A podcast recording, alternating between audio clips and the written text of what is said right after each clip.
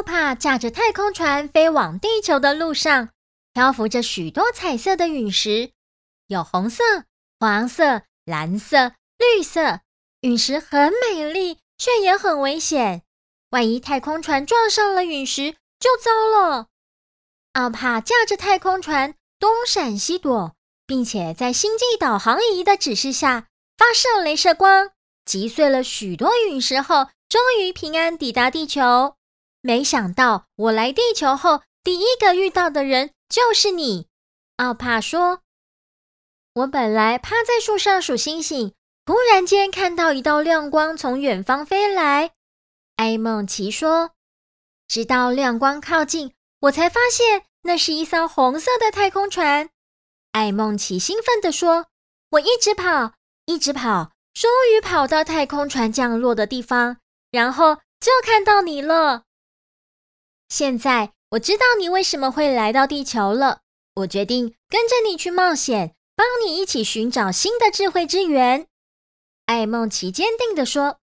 太好了，有你当我的伙伴，我们一定能克服所有困难，让815号智慧星球恢复成以前的样子。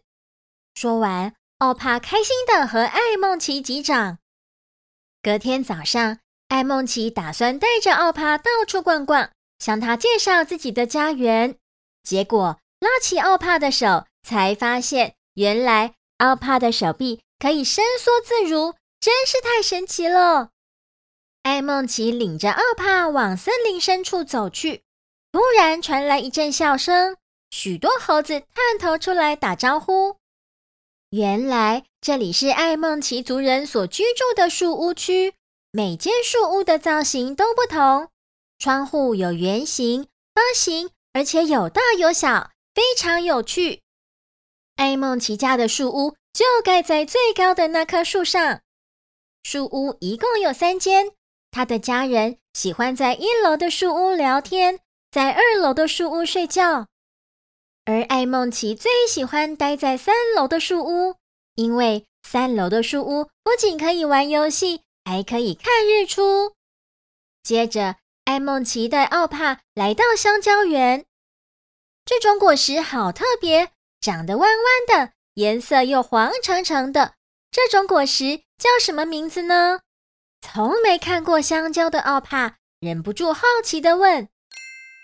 小朋友，你们猜奥帕第一次吃香蕉，觉得味道如何呢？你们喜欢吃香蕉吗？敬请期待下一集故事，还有更多我和奥帕的冒险之旅在等着你们。